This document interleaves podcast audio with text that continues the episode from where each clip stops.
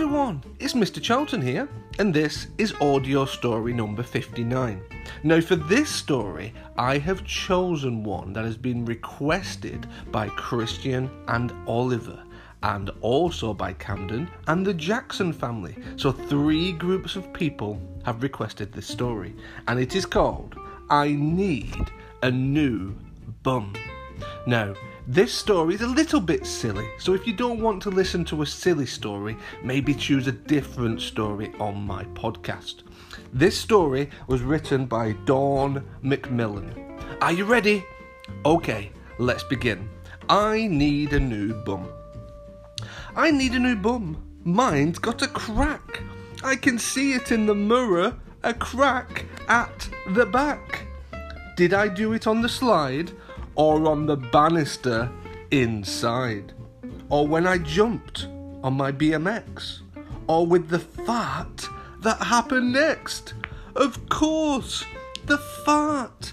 That's what blew my bum apart. Split the thing clean in two. Now I wonder what to do.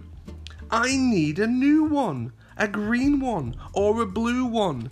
A fat one or a thin one. A wood one or a tin one. Why not an arty farty bum? One not to be forgotten, with watercolours on the top and a mural on the bottom.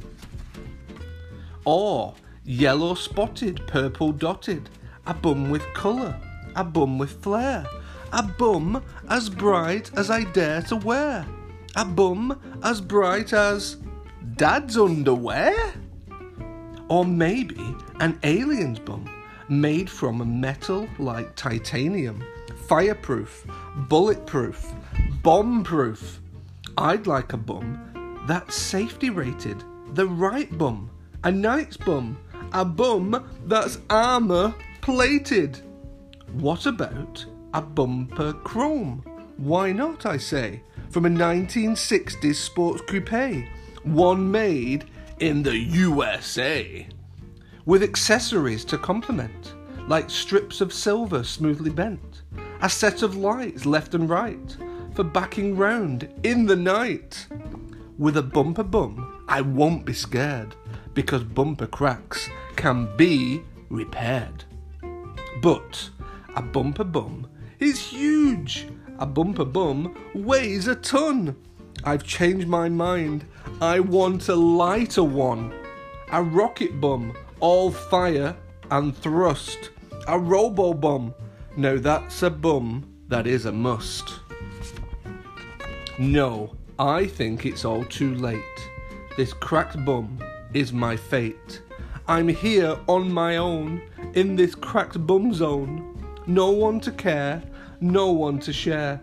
This is outrageous. Our bum crack's contagious.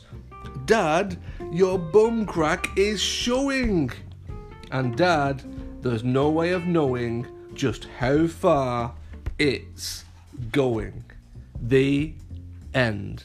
Christian and Oliver, I think that story is very, very silly, but I enjoyed it very, very much. Boys and girls, I hope you enjoyed the story also, and I will see you again very, very soon. Bye, bye, bye.